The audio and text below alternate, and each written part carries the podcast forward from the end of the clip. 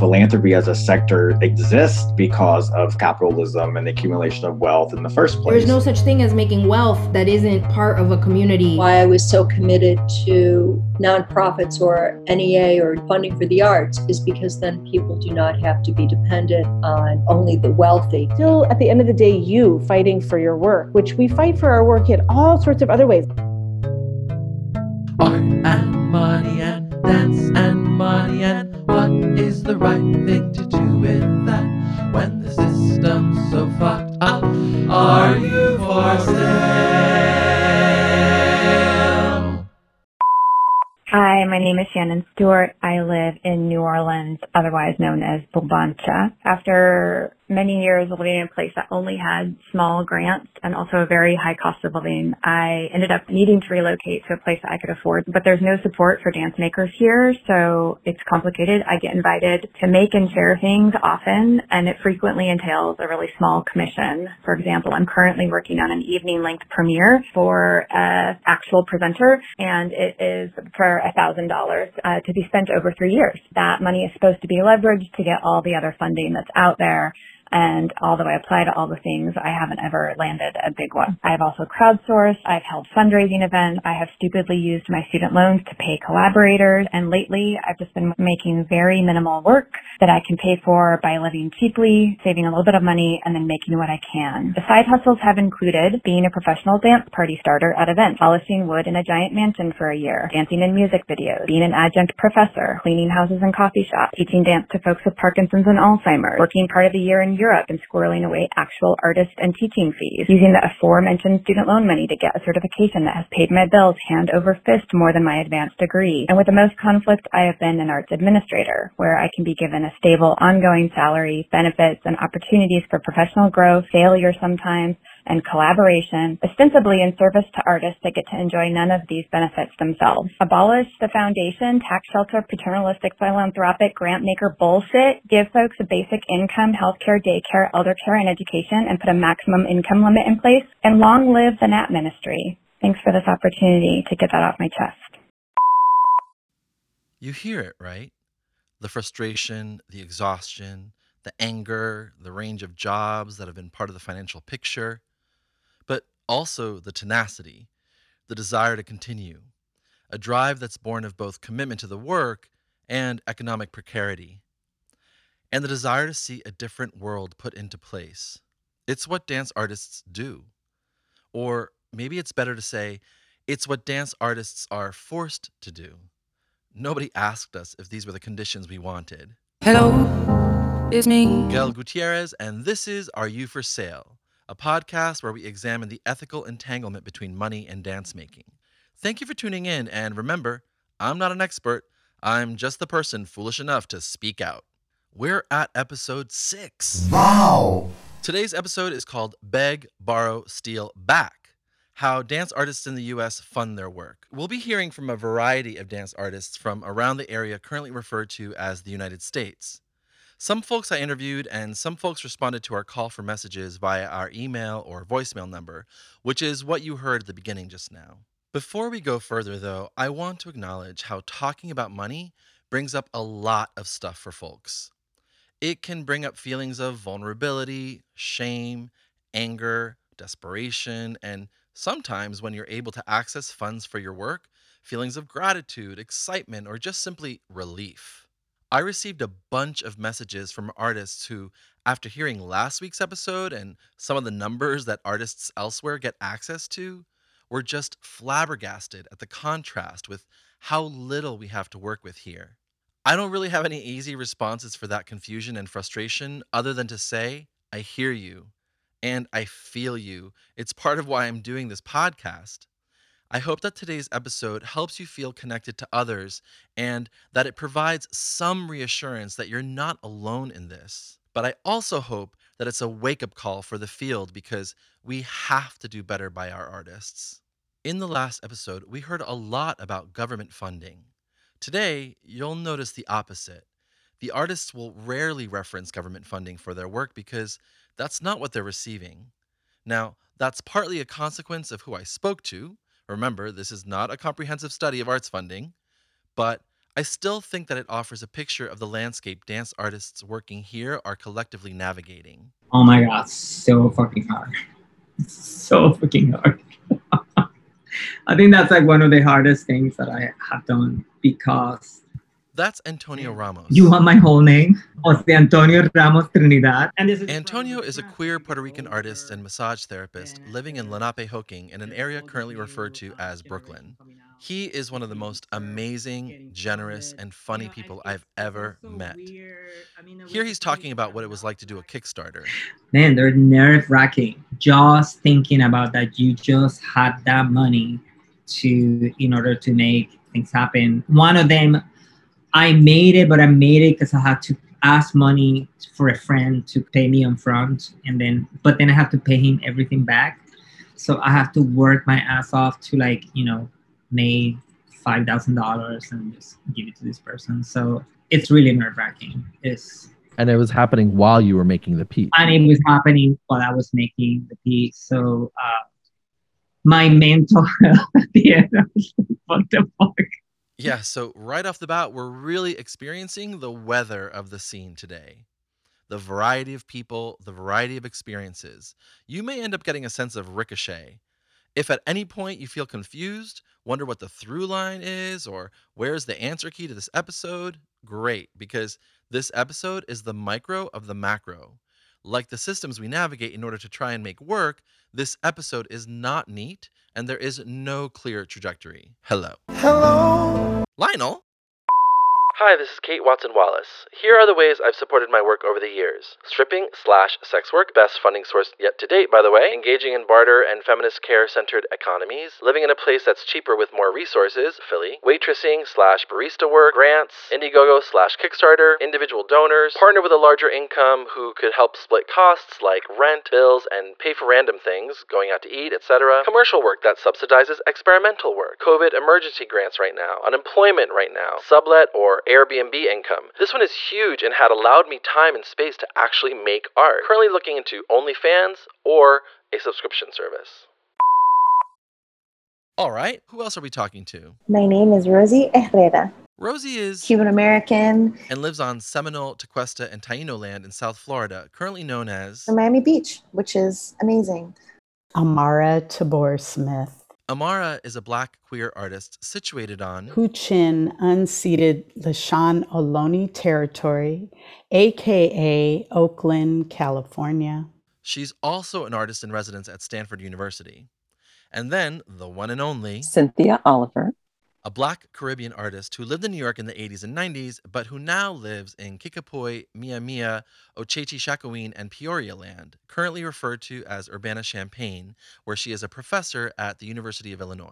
As we dove into talking about money, I joked to Cynthia that I needed to make a separate podcast where we only talk about art, and she responded... Well, it's interesting that you would say that, because we often divorce the two, and they're not divorced. And, it becomes the hard thing to talk about, but it is integral to how we live. So it is also an integral part of how we make. And I think to not talk about it is doing ourselves a disservice. I fully agree. I asked everyone what their general feelings are when thinking about the process of raising funds for their work. We'll hear from Amara and then Antonio. It's exhausting. I mean, it's challenging. It brings up a lot of emotions. It brings up scarcity. It brings up unworthiness and, who's worthy, who's not worthy, that it comes down to that. There isn't equity in the arts. There isn't value for the arts in this culture. So it then pits us against each other, even if that's not our nature. We spend a lot of time having to be a circle that's trying to fit inside of a square and then say, this is why we need to be in this square. So it brings up a lot of emotions. I'm also grateful for when I've gotten funding, no doubt. But I think that the culture of funding inside of our society is not healthy. I mean, we are in such an uncertain place right now as a dancer, artist, period, where I feel like that we're one of the least supported professions in America. And even more when you do experimental work. I feel like it's a very conservative place, and the people who are the most supported in the same place, in the same category, are like ballet companies or companies that are like, even in the modern world, they have like the super contemporary ones who just follow the rule. And I feel like in experimental dance, you're trying to break the rules constantly. Yeah, so there's our first conundrum, right? How do you, as a rule breaker, engage with a funding system that requires you to follow the rules? Rosie, who's been showing her work for over 13 years, shared that she had held her first fundraiser only just last year. I asked her how it went. I don't know if it's like the first generation like immigrant thing, but I have a really hard time asking for help. And I'm not very articulate in my personal life or my professional life in expressing when I need help. So it was a challenge for me, a challenge that I met with how I always meet things that are uncomfortable for me with a lot of humor to sort of kind of soften the ask. Her dad fled Cuba, her mom grew up in the South Bronx, and the challenging circumstances they had shaped her worldview. The values that they imparted on me of like self-sufficiency and actually the emotional oppressive nature of being tough in general. It's something that, I've been unpacking for a really long time. But, those were the values that really worked and was helpful for them to survive their own lives. And so I was taught that, and it has been very useful for me. And then in other ways, I'm learning how that's a culture too, the culture of toughness and not asking for help. When I asked Cynthia what her general feelings were about raising funds for her work, she provided a historical context. It's horrifying and a pain in the ass, but it's a reality. Because of my experience as a young artist and working for a variety of people who succumbed to not talking about it, or would talk about it sort of painfully at the end of something, or make certain kind of promises about it that they couldn't really keep. It was an embarrassing moment. It was uncomfortable. It was like, well, I don't have any money, or I can pay you transportation, or I can pay you for the performance, but I can't pay you for the rehearsal. I can pay you, one or the other, or I can maybe give you $50 a week. Whatever it was that folks could work out. It was sort of the last thing that was kind of really addressed. What I would prefer, of course, were those folks who just said it. What was difficult were the ones who didn't say it, and then you had to ask. And how were the dancers talking about it? In some situations, it was, so if it were answered at the end of the information session, the invitation moment, then, people would go away and in the dressing room would be like, I'm sorry, I can't do this. Or, I'll do this and make it work with this other gig that I'm working. Or there were also those situations where folks would offer to talk to each one of us individually about money. And that was really uncomfortable because that made it seem as though it was something that was secret and we weren't supposed to then talk to each other about it, which of course people did. And, then, there was a bit of a kind of grousing about like, why were we talking about it separately? Was somebody trying to get something over on us? That labor remuneration exchange was a fraught one. And it was just hard to determine, like, what is a reasonable rate? Are we being greedy by asking for X amount of money just so that we don't have to do an additional gig so that we can afford to dance with someone? This then shaped how she approached the conversation about money when she started making her work. I was like, okay, if I ever make work, I will not make something with other people in it unless I can pay them. I will never be able to pay them what they're worth, but I can always be honest about what I can afford to pay them and what I will try to pay them if I manage to access more. My name is Emily Mast, and I'm what my daughter calls a performancer. I'm based in LA, and I'm a visual artist who has been making live performances since 2006. I tend to produce everything myself, which means that I conceive of an idea and juggle wearing the following hats. Writer, director, casting agent, choreographer, costume designer, prop maker, set designer, builder, dramaturg, translator, PR person, social media liaison, archivist, etc. I collaborate with musicians and lighting designers and often get help from volunteer interns who are more capable than myself. To fund these projects, I apply for grants. Thankfully, I've received many. Of course, I've also received many rejection letters. I also get commissions, mostly from European institutions. Unfortunately, COVID interrupted my commission momentum considerably. And then I collaged together a complex quilt of day jobs. I'm a freelance interior designer, a freelance creative director, a freelance art advisor, a tutor, an occasional adjunct teacher, and every once in a blue moon, I sell my work to an institution. I'm also a mom, but that kind of labor has no value in this country. Alas, I am not well rested. I work all the time, and I have no retirement plan.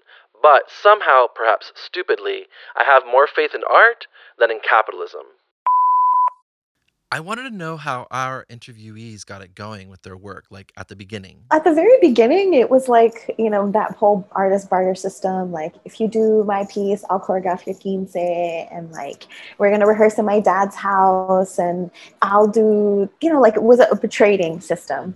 In Miami, there wasn't really sort of like structures for like how to run a company except for Miami City Ballet. And there's amazing people that have had companies, but there wasn't really like a sort of structure to kind of click into. So it was kind of inventing things as I went along. I was very lucky at the beginning to receive some commissioning funding from amazing organizations like the Miami Light Project, the Adrienne Arsht Center, and the American Dance Festival. In case you didn't catch it, those first two organizations Rosie mentioned are the Miami Light Project and the Adrienne Arsht Center. And so that money went to paying the artist that we're rehearsing. And then I paid myself with my own work as a cabaret and burlesque artist, right? So it was kind of separate. At that time, Miami is such an incredibly supportive community. I wasn't paying for rehearsal space at all. And so that money can stretch out a lot further when you don't have to pay for rehearsal space. That way of working, where any income that comes in goes to support her company, but she pays herself through other work like cabaret or burlesque projects, that's been an ongoing theme in Rosie's career. And it's a familiar story for many of us. But now let's hear about how Cynthia got it going at the beginning of her choreographic career. My first couple of pieces were solos, so I didn't have to pay anybody. But when I started to work with other people, one of the first things I got was a space grant. They couldn't give me money, but they gave me space. And that was huge. And so then I could fundraise. And Huchin Foundation, I remember, was one of my first ones. And that was like $500. And I applied like crazy for everything that was available at a certain level. And then I don't know if you remember, but you and I had a conversation many, many years ago that I have never forgotten. And it always makes me laugh because I was encouraged by a fan and a supporter who said, you know, you need to reach out to your contacts and send an ask letter. And I was horrified by the idea of asking anybody for money. But I did. With their encouragement, I did. I sent out an actual hard copy letter in an envelope with a stamp and all that. And I was surprised at how much money came back. And it was, those days, it was what we now call crowdsourcing. But, how many people sent $10 or $25 or whatever? And I made a good chunk of money so that I could pay people a reasonable amount. But my conversation with you was, I think you had sent out a similar thing and I sent you like $25 and you wrote back and you were like, girl, this is the same $25 that's rolling around the dance community. When everybody needs something, we all send this $25 around. And I hollered because it's true. I'm pretty sure it's my turn now to donate those $25 back to you, Cynthia. But I want to take a moment and just ask you, did you catch how Cynthia said that at the beginning when she was making solos, she didn't have to pay anybody? Cynthia, you are somebody. I mean, I know she knows that, but I think it's a telling detail. And I know I've said the same thing when I'm making solo work. So if there's maybe one through line we can tease out by now, it's that the person making the work usually pays themselves last, if at all. Antonio lays out a complex mix of how making his work has interacted with his health on multiple levels. For like 10 years or more, I felt like I was really self-producing myself. First, and I would get very small grants, but everything went from my massage work, pretty much. And I took advantage of being supported by the government. When I got really sick in 2004, I was HIV positive since 1986. And then in 2004, I got diagnosed with AIDS. So I had a fucking horrible time trying to rehab from that. But I got sustainability from the governments. I got better within 3 to 5 years. And then I was like, okay, I'm going to take a break from like working so hard and then working under the table to make money to pay actually my dancers.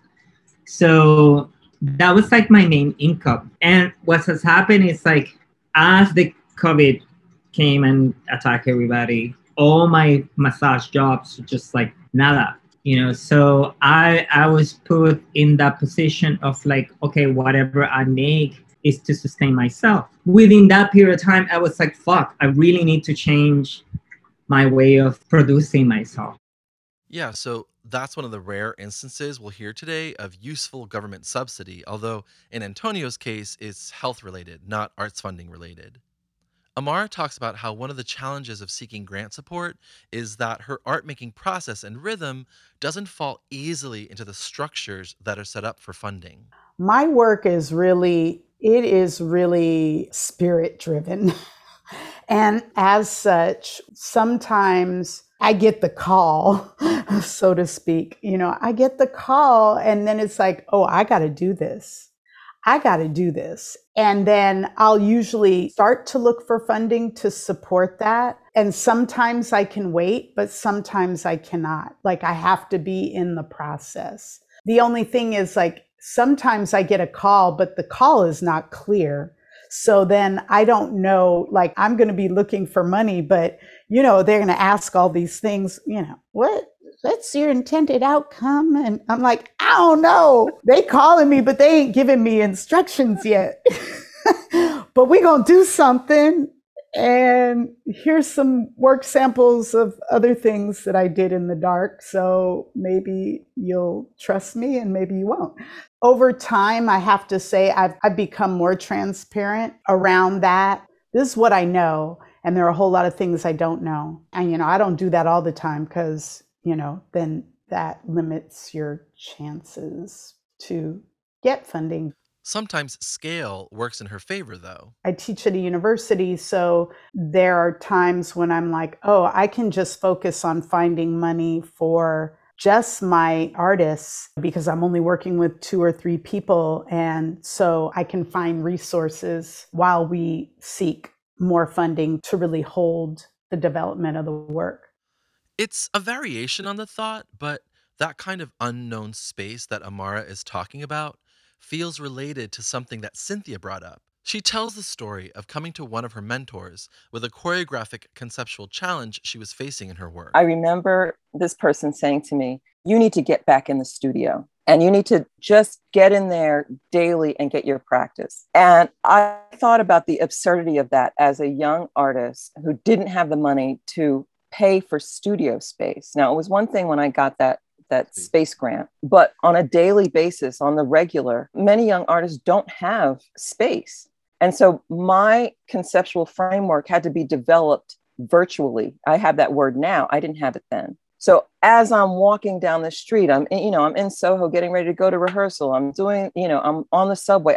I had to operate in a virtual space all the time. The thought processes that had to take place outside of an actual space because I didn't have the capital to actually work in a real space is significant. I really appreciated hearing that. When I moved to New York, I had a live workspace in Bushwick, Brooklyn for 8 years. I never had to worry about booking rehearsal space. I could go into the studio pretty much whenever I wanted to and dance or just lay around and daydream. But then we were evicted in 2005. Bushwick basically became Soho, and I've never had regular studio space since then. A couple of years ago, I had a 3-week lockout residency. Lockout just means that you can leave your stuff there and no one else besides you is using the space. And I used my time in that studio to work on 2 different performances, record choral music for one of my shows, and I even turned it into a fabrication studio for part of the time to make set pieces. The whole time I wondered, what would my work have become or what would it look like if I had a studio like that again, here where I live in New York, all year round? Hi, my name is Jesse Young. I'm calling from the unceded land of the Lenape people, otherwise known as Brooklyn. I am supporting my work and making right now 100% from my teaching I used to divide the way that I made income into what area of my life it went into. So Pilates teaching supports my rent, groceries, and then any money I make from a dance gig goes back to a dance operation. With any kind of like project or lump sum that goes into an area that is put toward paying dancers and renting for studio space and project related stuff. Once all that money is in the bank account, I forget which goes to which, and then I end up spending more money on the dance projects and then not having enough money for the other things. So I'm working on getting more fluent in that, but currently that's how I am supporting my work. So Jessie tries to keep her teaching income separate to pay for her life. Remember how Rosie also divided her income? And then she takes what she's paid from one dance gig and cycles it back into her own creative process and artist fees. It's kind of like that $25 Cynthia and I joked about passing around. I support you and you support me, but neither one of us gets significant support from an outside source. And then Jessie talks about how it all gets muddled. I completely identify with that. When I'm experiencing gaps in support, I have to pay my manager for my teaching income. Which begs the question, what kind of administrative support are dance artists able to access for putting money together for their work? I have had support in different ways throughout my entire career. You know, I had an amazing agent named Pam Green who sort of acts as a manager and agent for many years, and I loved working with her. And I've worked with grant writers here and there. I had a company manager for a couple years. We have a great relationship, but she moved. So yeah, I've been doing kind of everything on my own for a while. I did get some, even though it got kind of messed up. I got into a program with Tentacle. That's a dance service organization here in New York. And it was great, but then it was hard to find the right administrator for me once again because they're pretty conservative and I couldn't find any support who really support my work, my queer experimental shit. It was for almost 2 years, so I had to change administrator 3 times during those 2 years. So by the time somebody get to know me, I got to move on to the next one and then they will quit. So I feel like I tap into it, but I really didn't have the chance to go deeply into the administrative work. Antonio also got support for a while through a Creative Capital program. They show you how to be an entrepreneur with the skills they have as a corporation to bring him into an artist. But they couldn't answer my questions because I'm coming from an individual who is with disability, like trying to survive and keeping their benefits at the same time that you do this corporate work that it really doesn't work. I mean, at the end, I went out of options and I was like, I don't know what to do. I'm like a little bit lost with this. You know, it's just been me. I love writing. But it's, you know, writing tortures me just like choreography tortures me. I've chosen 2 areas that torture the hell out of me, and I just figure out how to manage them. I also think of that labor of writing, that labor of finding the money as particularly mine. Cynthia then shares a moment when a colleague stepped in. In recent years, I've had another level of support at the university. There was one professor here who wanted me to apply for certain kinds of grants. Her name was Nancy Abelman. She is no longer with us. She pulled me in and she wanted to hear about my projects. And I sat in an office with her and a woman named Maria Gilombardo. And they listened to me talk about the work and they asked a number of questions. And then I went away and I wrote a proposal and I sent it to them. They asked another series of questions. And I'd rewrite it and I'd send it back to them. And so these 2 women kept their eyes on, this is the only time that has ever happened to me. Prior to that, it was really just me writing. But for Virago Mandem. Virago Mandem is a piece Cynthia premiered in 2017. I worked with these women. Even though I didn't get the grant that they were trying to help me get, it helped me fine-tune my vision and the language in that proposal so that I ended up getting other things.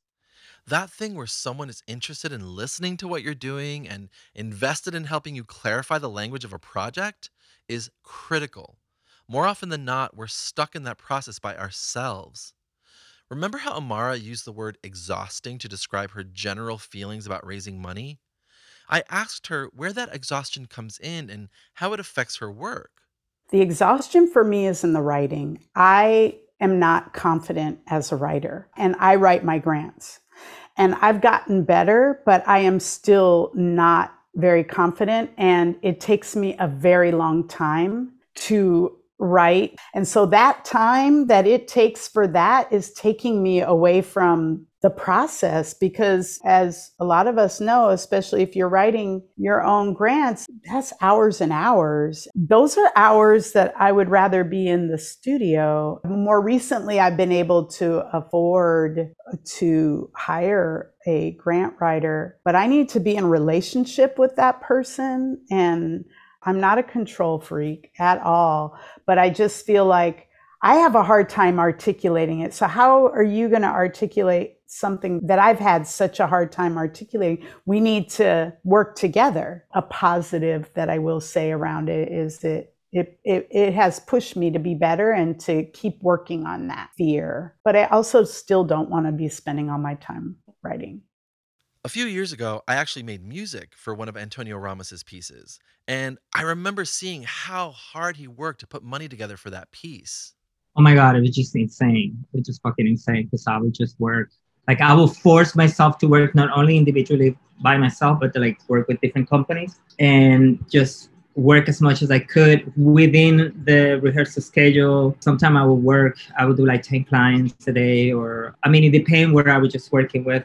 And then manage somehow to be running all over town, either on my bike or public transportation. And it's, I mean, it gets to you, because at the end, I felt like I couldn't really invest as much time and energy that I wanted it to be into the performance.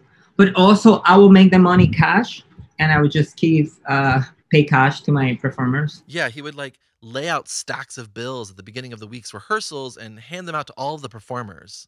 The last couple of years, after I was getting like 2018, I was getting some grants, and then I was like, fuck, like, I mean, it's great, but at the same time, I have to like think about W-2 forms and this and the other. And so it kind of all screwed up because I was getting into trouble with the IRS and losing my benefits that I actually lost it this year, unfortunately. Because when he started getting some grants, from a tax perspective, he was now earning too much money to retain his disability benefits.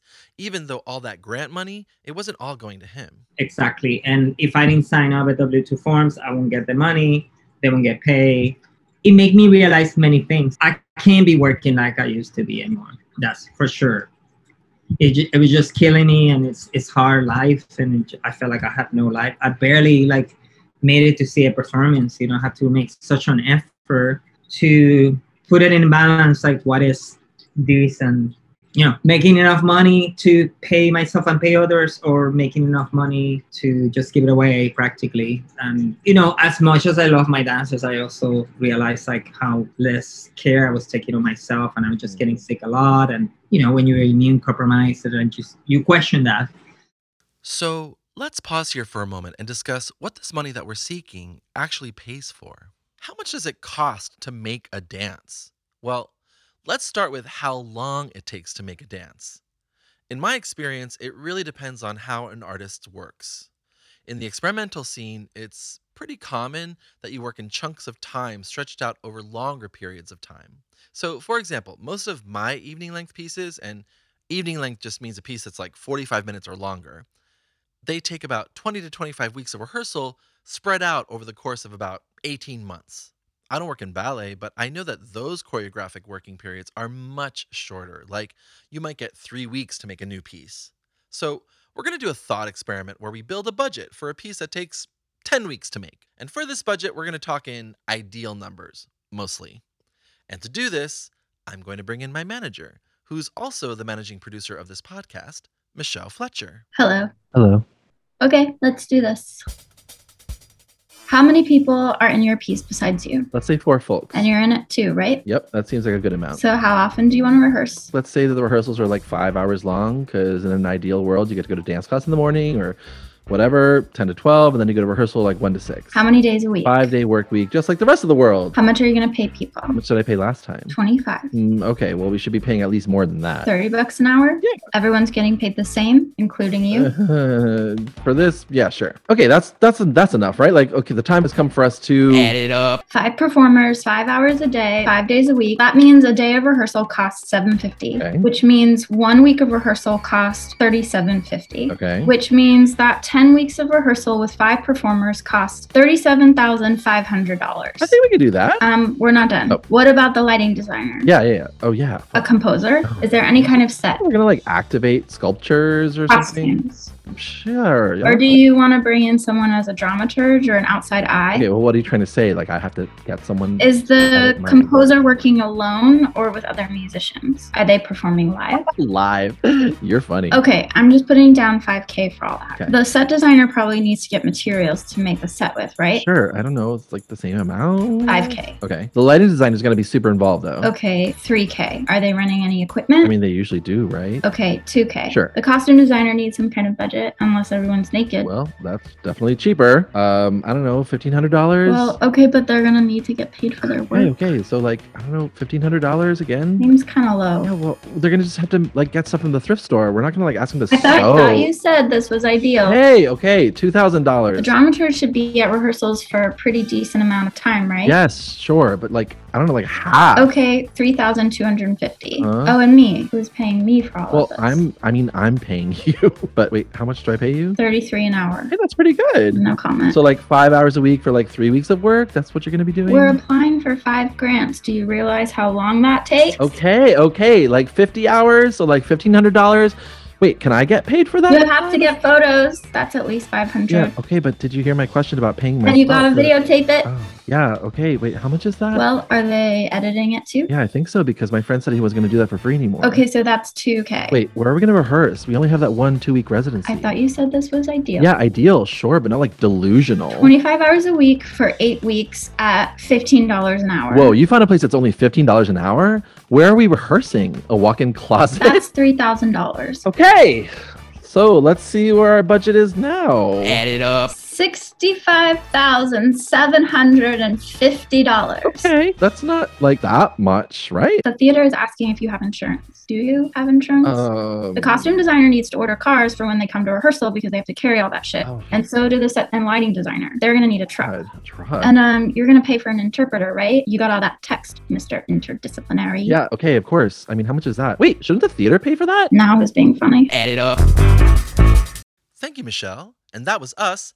Acting. It was just superb, truly. Well, thank you, Uta. I can tell you love the character. Well, I wouldn't go that far. So that was a crash course in what a budget might look like.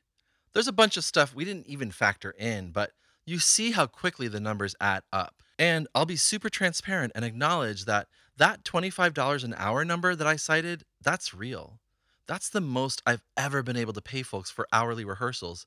It is not enough. I'm glad you brought it up because I've been dying to talk about it for a fucking hot minute. First of all, a $70,000 project budget may sound like a big number, but when you break it down, you realize that it's really not that much when you're talking about a 10-week rehearsal period and paying upwards of 10 folks. By way of comparison, did you know that the average cost for a 30-second national television commercial is $115,000? So yeah, $70,000, it's still not enough to pay performers what they should be getting paid as experts in their field. But I'm going to guess that there are some dance artists and performance makers out there who are listening to this episode who are now thinking, hey, I'm never going to get $70,000 together for a project. And statistically, sadly, you're probably right, especially given that the highest project grant amount that I know of that you can apply to is $50,000. And that organization only accepts applications for dance-based projects every few years, and you can only get it once. I don't ever feel like I've arrived. I know how this funding world works, and you can like receive grants for a period of time and then crickets. And I watch people who I love and admire receive all the grants and fellowships I've received and then be in a place of like, I can't get funding. So I don't take that for granted. tides can turn. So I just never want to, assume anything. I asked Amara if when she did get support that she applied for, did it actually cover the cost of the project? I think the complicated nature of that question is the association afforded me other grants that then did. I don't know that I've had, I think with the exception of one grant that I got last year through the Kenneth Rainham Foundation, that grant really did cover a lot, but mostly I'm seeking a lot of different sources. And the thing that we have to be reminded of is, with the exception of a few grants, most of them are asking you in the process, who else are you seeking funding from? Because you're not trying to have us pay for everything. That's basically what they're saying. They're and what percentage of this grant is supposed to cover your project? Oh, okay, wait. Let's be real about that, so no. I mean, by and large, not, because they don't actually seem to want that. This idea of the buy-in, the idea that one grant will leverage support to get you more grants. It's a venture capitalist model, really, although very little dance funding gets at all close to what VC numbers look like. When you put a budget together for an application, you write down what money you've secured, that you're going to get, and what money you're hoping to get, which includes the money from the funder that application is going to. And like Amara said, it's rare that any one funder allows you to say that their grant will go to pay for the whole project. So you say, yeah, hey, I'm applying for all these other grants, and all of these theaters are interested in presenting my work, which, P.S., may or may not be true, but more to the point, you have no idea if you're actually going to get any of those other grants. So it's this very strange space of concocting fictions for a fantastically ideal future to impress the folks who themselves are the very arbiters of that future. Hey, my name is Tanya Marquardt. I go by they/them pronouns. I am calling from Lenapehoking, but I also work on Coast Salish land, colonially known as Brooklyn, New York, and Vancouver, British Columbia. Last year, I was a building manager because I didn't qualify for unemployment, so I took care of a building, and that's how I funded my work. I usually fund it through teaching here in Lenapehoking, and I am super grateful that as a Canadian, I've mostly funded my work through grants through Canada, and I've gotten a couple of grants here, but actually very few and far between. For a long time, I was a grant writer in different educational and arts institutions, and so I'd fund my work that way. And in the past, I've also funded my work by slinging coffee, doing nude modeling, how to BDSM stuff. Yeah, I wish we all had universal income or something like that, that we could all just do that and be able to pay for our teeth getting cleaned. Yeah, I really do wish that. Antonio has for years now been applying for pretty much everything out there without much success. I ran through a list of national funding possibilities. Did you apply for MAP? Nada. Did you apply for National Dance Project? I have applied for that. Nothing. Did you apply to the National Association of Latino Arts and Culture? Nada. They're really, really, really conservative. How about Creative Capital? I have. Nada as well. How about the National Endowment for the Arts? Yes, I have. But they're weird about because I don't have anybody producing me somewhere. Is that the one? Yeah, you have to kind of have to have support. Yeah. Okay, what about a fellowship? The Guggenheim Fellowship? I have applied. Nada. What about one of those nomination-based awards, like the Alpert Award? Yep, that Herb Alpert. Has he been nominated for that? 6-7 times. No luck there either. Then we talked about more local funding possibilities. How about the New York Foundation for the Arts Fellowship? Nada. New York State Council for the Arts? I think probably NESCA. I got something really super small. He also got some support from the Brooklyn Council on the Arts. It's $3,000. Once we went through that list, we took a moment. When you look at the picture in general, I feel like I should be quitting a long time ago. I should have. Because it's so, it's frustrating just being in that field for so long and keep reapplying and feeling there's not an audience or there's not a conservative people who actually be a little more open to the kind of work I do.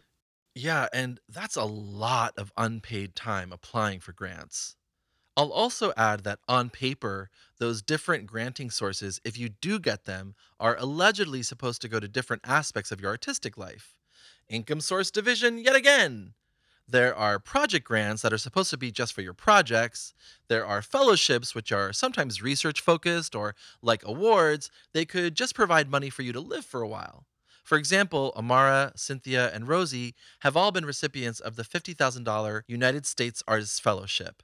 Theoretically, it's not meant to be used for a project, but...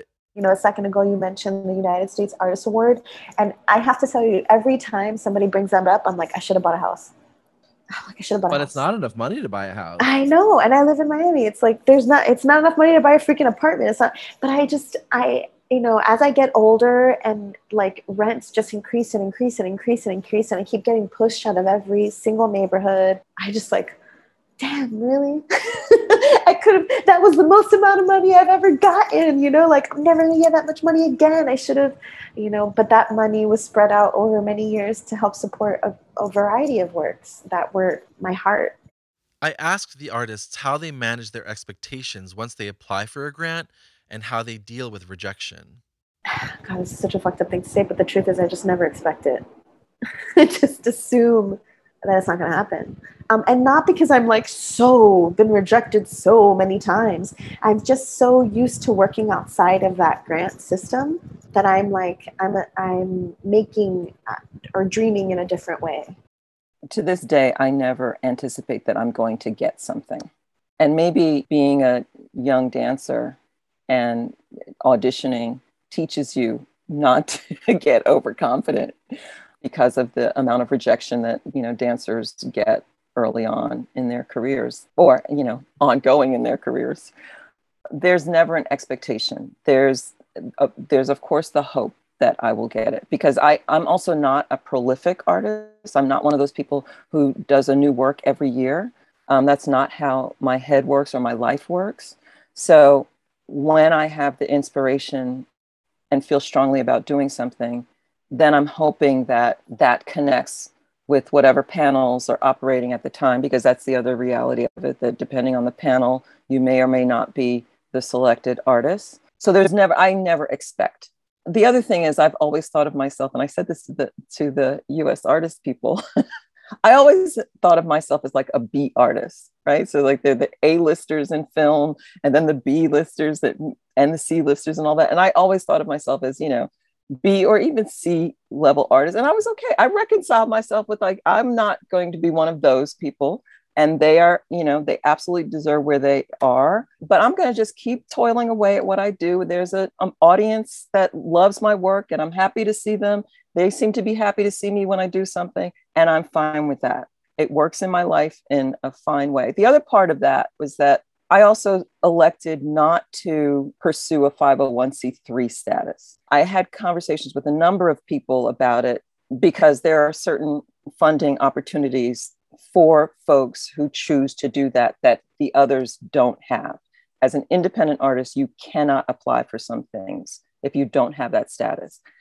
But I chose to do that because I did not want to be an official business. I didn't want to have a board that I had to answer to. I didn't want to have workman's compensation that I had to figure out how to pay for, even when we're not working. There are all these complications that I didn't want to have, so that when I'm not making a work, I could just let myself rest and recover and regenerate and think toward the future work.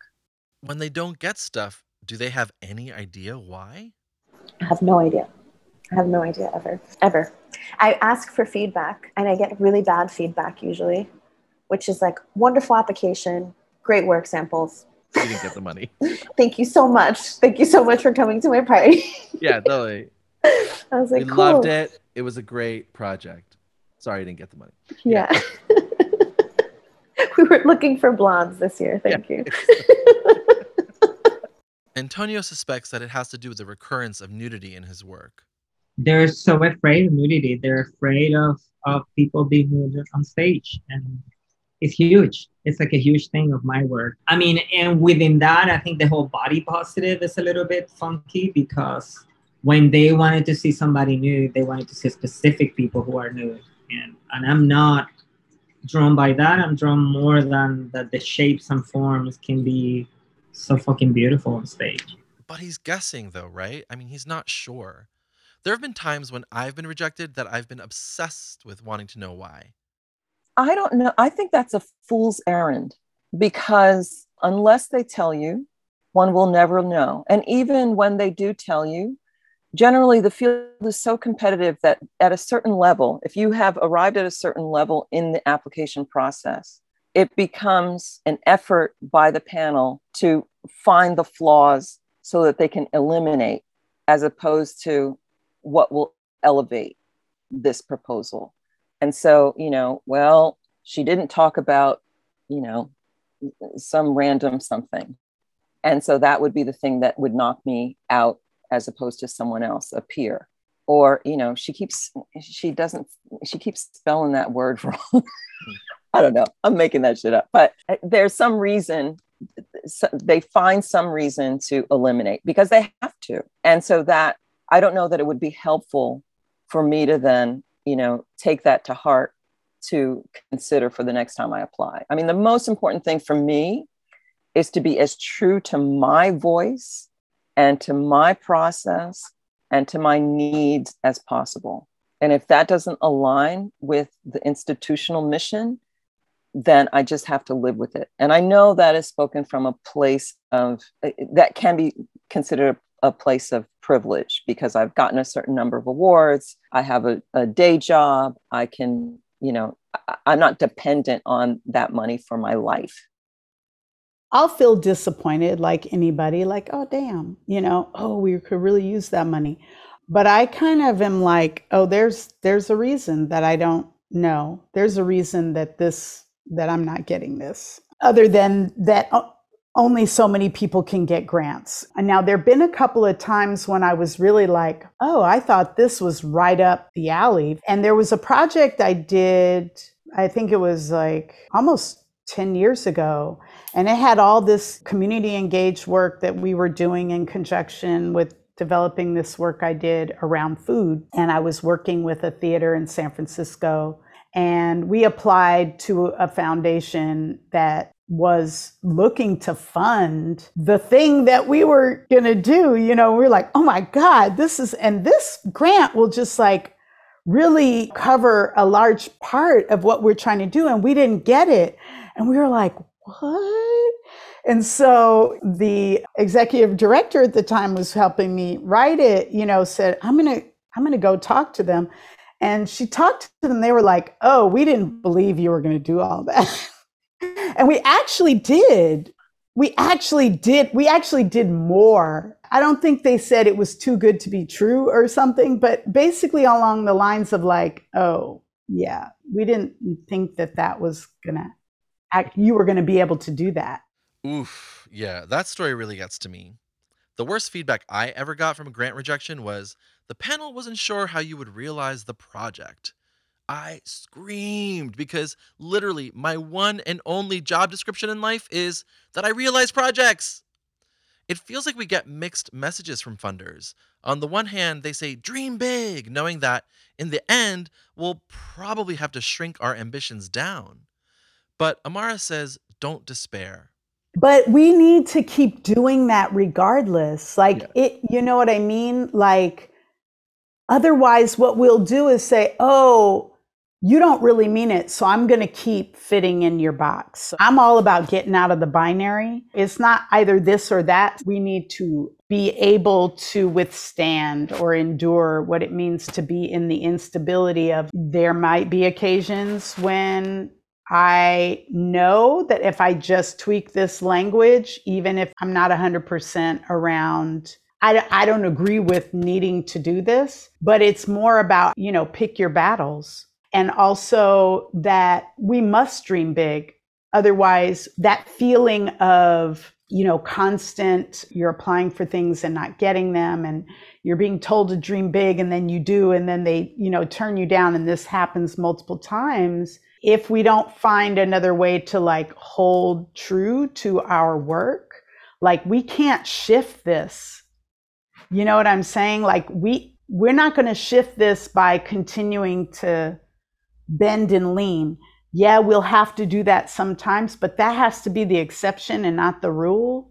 And we have to insist on how this funding world works. We have to insist on that it's not humane or equitable, and to keep pushing them to do differently. My name is Eric Larson. I'm a performance maker living in Minneapolis, and I wonder if you're aware of Minnesota's arts funding situation. It's pretty fascinating. Basically, we get hella funding in part because Sheila Smith at Minnesota Citizens for the Arts lobbied with Enviro folks to pass a combined bill that supports ecological conservation and the arts. I run a little unincorporated non-profit company I created to support my work, and with the State Arts Board and Regional Arts Board grants, I expect to receive $55,000 in public funding in 2022. I got $35,000 this year, but they've increased grant amounts this next year due to COVID. I'm 27. I feel like people outside the state and inside, to be honest, don't realize how vastly different this is from the rest of the country. Cat's out of the bag now, Eric. I looked up that Sheila Smith you talked about, and whoa, yes, now we are all going to move to Minnesota. I asked Cynthia, given her time in the field, if she'd noticed a change in the population of who is getting funding now. I see way more faces of color than I've ever seen before. And, you know, there's that part of me that is very happy about that, because those faces deserve to be there. There is the part of me that is concerned that that is a trend, which, you know, depending on the political, social, historical next moment, is very tenuous. I don't want folks to think of it as the kind of affirmative action of funding, and that these people only got it because of this political moment that we're in, because these people deserve to have been there all along, and think of it instead as reparative. So yeah, I have seen difference. I have a ridiculous story. I was on a panel a couple of years ago, a Dance Studies Association panel, and a young man stood up and was complaining at the end. There were a bunch of us there talking about master's programs in choreography dance across the country. And he stood up and was asking, like, well, what are these programs going to help young choreographers to do? Because, you know, now he noticed that MAP doesn't fund white people anymore. And so he was complaining. And I just had enough. And I said, I just need you to understand that the way that you're feeling right now, people of color have been feeling for many, many years with regard to funding across the country.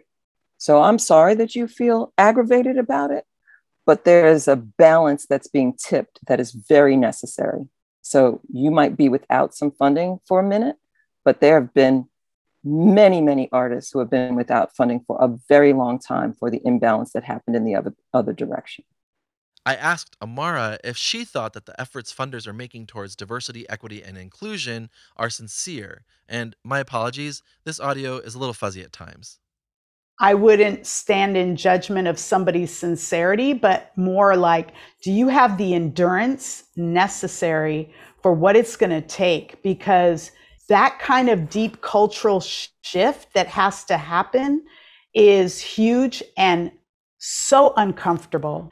Like, okay, well, so on our list to do is diversity, equity, inclusion workshop. Check. Okay. And it's not going to be solved with a one-time workshop. We know this, but I don't think that they understand the upheaval that has to happen. And coupled with that is that it's not just about how you're going to have to unpack your own internalized stuff, but also be willing to be in the unknown. And that's not how capitalism operates at all. Like, they'd be like, be innovative, but know what you're going to do. What the fuck? Like, that's some bullshit. That's the thing that you're talking about around the dream big, but do something that I can recognize, right? No, we have to be willing to be in the dark around this. The creation of a society that's inequitable, it didn't start, you know, we can look back 400 years to the founding fathers of this country, but this has been a larger project even before, of like creating these systems of inequity. And how many hundreds and thousands, maybe years in Europe that this was happening? How, we're not gonna do that in a diversity, equity, and inclusion workshop. You know what I mean? Like, we have to think like that. It's like, oh no, this has been thousands of years project, you know, that I believe started with the advent of patriarchy. So you got to be in it for the long haul. You got to be willing to, okay, we're going to make a cultural shift in this foundation that maybe none of us lives to see when it truly is realized, but that we're committed nonetheless. And that's huge cultural shift. And finally, at the end of each of my conversations with the artists, Rosie, Cynthia, Amara, and Antonio, I asked them what they wished were different, what sort of changes they would like to see in terms of funding. Wouldn't it be wonderful if there was a way to support an artist's life versus going piece by piece? It's like, you know, constantly like on a hamster wheel, trying to prove that you are still relevant or that you have something to say, when that has been like, it's clear. Miami has a wonderful, wonderful training programs. We produce phenomenal artists. Like, I just like the work here better than everybody else. It's like the work being made here, the dancing that's happening here. It's so amazing, but we don't necessarily have the best track record for keeping artists here. And when I look over time, you know, who stays and who doesn't stay, and what's the prices that they pay, and who has access to continue to dance full time or continue to make work full time, it's very challenging. And those statistics are pretty freaking bleak, you know? So a lot of artists leave. More sad than that, a lot of artists struggle with having families. And the choices that have to be made when you have a family and you have to support a family, and what that does to your career as a dancer. So I think to myself, like, man, wouldn't it be cool if those artists that are making amazing work and that are checking all the list, you know, getting the national recognition, you know, doing the work with the community, you know, diverse, beautiful ensembles of people working for them, creating jobs, had support to stay? What if it was like the bigger organizations that was like, here's a fund that you can apply to buy a freaking house. Here's a fund that you can apply to support the work of touring mothers, so that artists can stay. Artists that are amazing artists can live. And I'm not even saying like live well. I'm just saying just like live in this place and still be able to make work. And this is coming from the most privileged, probably, choreographer in Miami, who's probably getting the most support and the most funding and the most national recognition. And I still am struggling to make my life and still, you know, obviously have that. I don't know if you've had this, like every 6 months, you're like, will I ever have a family? Could I ever have a home? You know, is the price of this life a little too high? One of the things for me has been that I feel like there was a flash moment when a number of the powers that be realized that it wasn't that I was failing at imitating white artists' aesthetics. It was that I actually had another set of values and aesthetics at play. And I think that moment was key. And so if that realization happened much sooner in the funding community, perhaps there would be a different way of thinking about what people are doing, as opposed to presuming it from a deficit, a place of deficit. Oh, these artists, they're not as good creatively or aesthetically, as opposed to what are the aesthetics that they're operating from. There's enough money for all of us to get what we need. There's enough. It's just, we're just not getting it. There's enough money for everybody to get what they need. Everybody. And so a friend and curator and art person, Ashara Ekundayo, she says, artists are first responders. And I think that artists can perform a kind of first response in terms of, you know, responding artistically to whatever's going on. If we're the forward thinkers, if we're the, you know, if we are part of the visionary team of people that are like imagining what it could be, then let us, you know, listen to us, listen and believe us when we say, you know, believe that this work, believe that all of our work is important, believe that art is really, you know, is necessary. We have never been without art. So nobody knows like, oh, could you live without art? You've never had to. You've never had to. Value artists and pay us, pay all of us. Even like the art that you don't like, pay those artists. Cause you know, what we like is, it's subjective, it's so individual, and there should be room for all of it. We should all get something out of the pot. My fantasy is that we can all receive a portion enough to survive in this, especially in times like this. In the last few years, Antonio's been traveling to Peru to study plant medicine at a spiritual center run by an indigenous family. Like, I mean, at the end, we all fucking connected and we forget about this. And I feel like this is one of the things like that I have learned from the indigenous people and from their beliefs. It's like, if you go into a forest, the forest is connected with like all the trees that are there. The roots and the microorganisms are all connected to themselves, and when something happened to one of them, when one of them is either dying or have a disease or have anything, they actually bring nutrients to that tree and they support the life of that particular tree, and also they send information to all the forests, like to tell them like, yo, this tree is suffering from this, let's help them, but also let's keep them alive. And I just feel like we kind of have forgotten about that within all communities. Like, it doesn't matter gender and race and color and shapes. Like, I feel like we all deserve to be supported by each other, and we forgot that.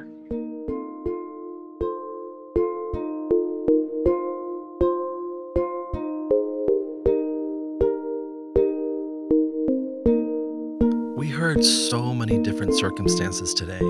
It was dizzying. We're so many people trying to navigate the same system, which itself is an array of organizations with different timelines, different applications, different expectations that often change from one year to the next. There's not a lot of space for the idiosyncrasies of how artists work, so there's a kind of rigidity to it. But at the same time, it's also a kind of free-for-all, a Wild West survival of the fittest scenario where we're treated as if we're coming in with equal footing, but we're coming from very different places. There's no centralized anything to look to for guidance, and there's no reasonably reliable support.